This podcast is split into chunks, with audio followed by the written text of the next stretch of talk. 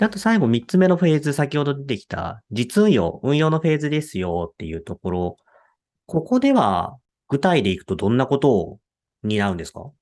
そうですね。あの、フェーズとしては、あの、実際にサービスにデプロイされてモデルが動き始めるところです。そこだと動くのが監視とかですね。制度の監視とかで、まあ、仕組み自体は構築のフェーズに作るものではあるんですけれども、それを作っておいて、まあ、あの、精度が低下していないかとかを確認して、低下していれば、あの、まあ、自動であの、コンティネストレーニングとかの ML のパイプラインが起動するなり、まあ、ちゃんと人手で分析して、人手であの学習し直してみたいな時もありますけれども、まあ、そういう運用が発生するという感じですね。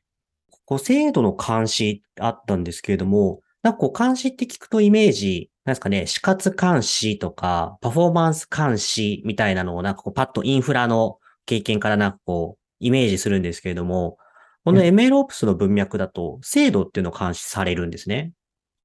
そうですね。モデルの精度を監視しまして、っていうのは、モデルの監視としてなんですけども、なんでやるかっていうと、やっぱ世の中は結構変わっていくので、あの、モデルっていうのは学習した時の断面で止まっているんですが、世の中は変わっていくので、インプットのデータも変わると、もちろんアウトプットも変わってしまうっていうのがあります。まあ、例えば、自然言語処理の文脈だと、例えば、2018年とかだとコロナっていうワードだとコロナビールとかを関連するものだと思うんですけども、2020年度か以降だと、もうコロナっていうとコロナウイルスっていう意味合いになるとか、そういうやっぱデータの変わっていくので、まあこれ以外にもデータの分布っていうのが変わっていったりするので、そういう意味でデータのインプットの分布であったりとか、推論結果の分布であったりとか、まあできれば推論結果自体のが合ってたか間違ってたか、みたいなところを監視していくっていうのがやっていきます。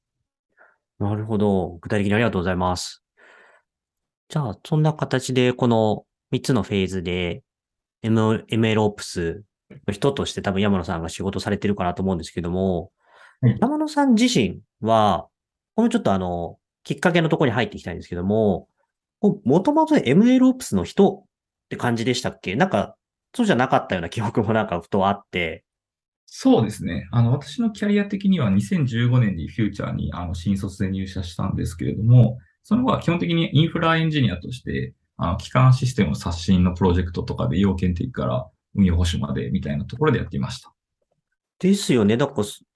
途中で、なんかまあ、スイッチしたじゃないですけれども、MLOps を手掛け始めたのは、まあ途中からなのかななんて、そうですね。っていて。はい。これはなんかきっかけは何だったんですか？なんかそのインフラなんか話を聞いてると若干こう、し、若干どころじゃなく親和性は高いのかななんて思うんですけれども、この MLOps っていう、なんですかね、そのポジションって言ってんですかね、あるいはそのロールにこう手を出したきっかけって何だったんですか？そうですね。あの、今の Strategic グループに移籍したのは2018年なんですけれども、それまでインフラエンジニアをやっていて、まあ、ちょうどその頃に自分がリーダーとして要件定義から入ったものがリリースしてプロジェクト一段落を終えたっていうところがあって、はい、次のキャリアをあの模索してた時期でした。でそこで、まさしくいろいろ見ていた中で、ちょうど2018年って結構もう AI、ML がもう実運用化するぜっていうのは結構もうすでに盛んだった時期でして、あの、フューチャーとしてもストラテジック AI グループが多分2018年か2017年末ぐらいに多分立ち上がっていて、えー、勢いがあったっていうところで、えー、そこですごい自分も AI に興味を持って、かつ、あの、今までのインフラの知識とかが MLOps っていう文脈だと役立つだろうなっていうところがあったので、ストラテジック AI グループに、あの、移動、あの、依頼して、あの、移動させていただいたっていう経緯です。おー、なるほど。この当時すでに MLOps っていうキーワードから、なんかどんなことやるのかななんていうのを山野さんの中では結構イメージできてたんですか？そうですね。なんか今考えると全量は分かってなかったなとは思うんですけれども、結構まあ、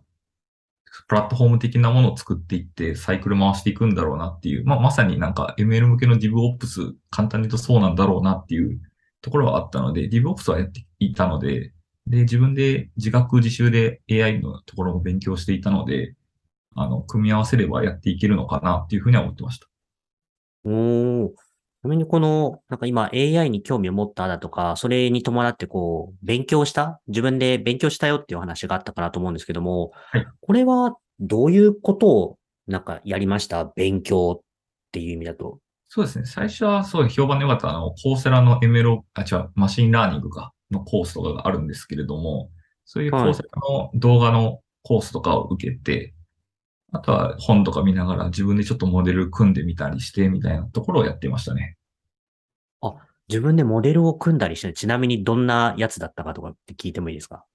何個か組んだんですけれども、多分はい。最初の方に組んだのは、ちょ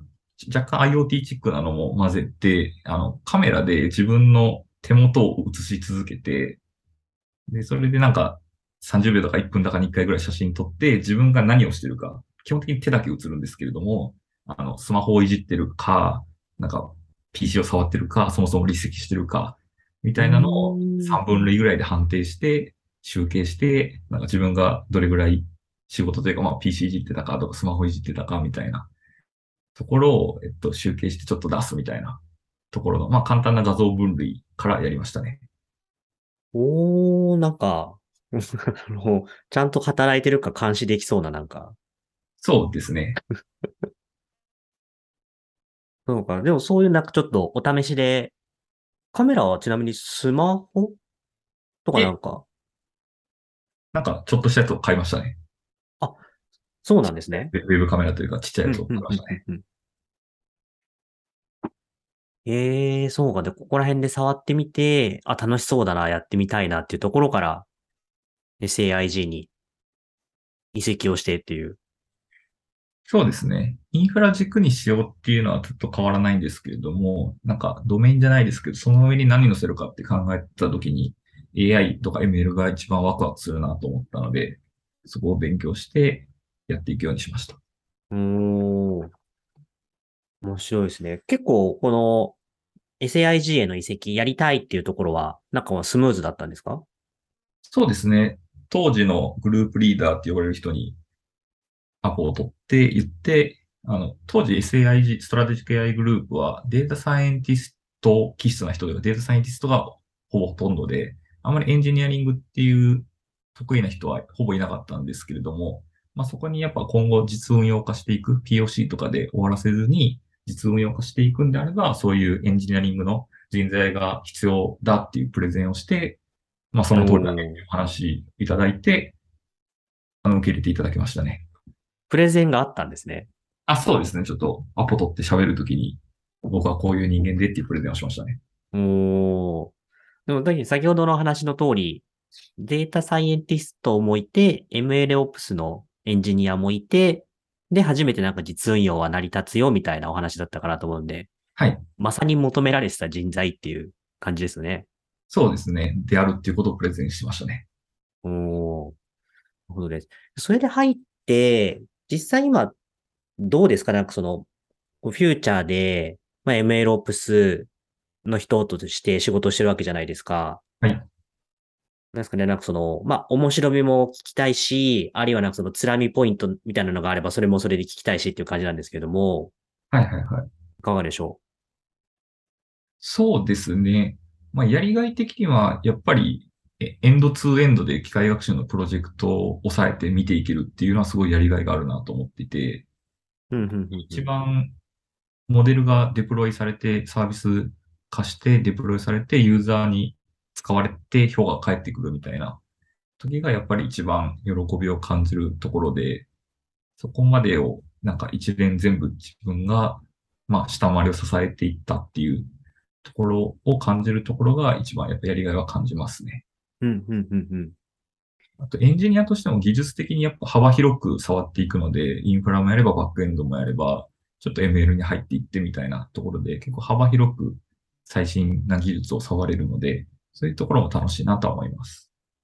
ありがとうございます。今ちょっとやりがい的な部分だったんですけど、まあこれはフューチャーにおけるなのか、ちょっとそこの前提はあってもなくてもなんですけれども、なんかこう、悩ましいポイントとか、なんかそのつらみポイントみたいなのっていうのはあったりするんですか？今やっていて。そうですね。案件にもよるんですけれども、フューチャーの立場は IT コンサルとしてやるっていうことも多いので、まあ、自社サービスもあるんですけれども、うん。そうすると、やっぱり一番難しい部分だけ呼ばれたりするので、最初の POC やって、構築やって、運用が回り始めたら、じゃああとはちょっと内製化というか内部でやっときますみたいな感じでなって、我々が抜けるっていうこともあるので、まあそれを目標にやってたりもするんですけれども、我々がいなくても回っていくように、いろいろ自動化したり、ナレッジをお伝えしたりしてっていう部分も仕事ではあるんですけれども、やっぱりなんかどんどんどんどん育っていく部分という、AI が育っていく部分というか、をどんどんやっていきたいっていう思いもあるので、その辺でちょっと、ちょっと回り始めたから、一旦うまくいったので、あとはっていうところで離れちゃうと、ちょっと寂しいなっていう思いはあることはありますね。ありがとうございます。じゃあ、まあ、結構いろいろお時間もいい感じに話聞けてきたかなと思うんですけども、はい最後にこの今後の展望というか、なんかその、山野さんどうしていきたい、どうしていこうみたいなことを考えてるのかなとちょっと気になってですね、そこのお話を伺えればと思います。はい。と私の個人の考えとしては、MLOps は重要性は今後もまだまだ増していくかなと思っていて、AI、ML がまあ活用が当たり前になるようなレベルで、どんどんどんどん社会にも浸透していって、社会実装も進んでいくと思うので、その中で MLOps っていうのはすごい重要な役割を担うと思っているので、すごい需要はどんどん増していくかなと個人的には考えています。実際にいろんな引き合いというか、ご相談を受けることもどんどん多くなっているので、えっと、引き続きやっていきたいなと思っていて、まあ、需要が増していくので、それに応えられるように、あの、チームは作っていきたいなと思っていて、まあ、MLOps ってすごい領域横断的なスキルが必要なので、すごいいろんな幅広い、まあ、僕はインフラがバックボーンだったりするんですけれども、いろんなバックボーンを持つメンバ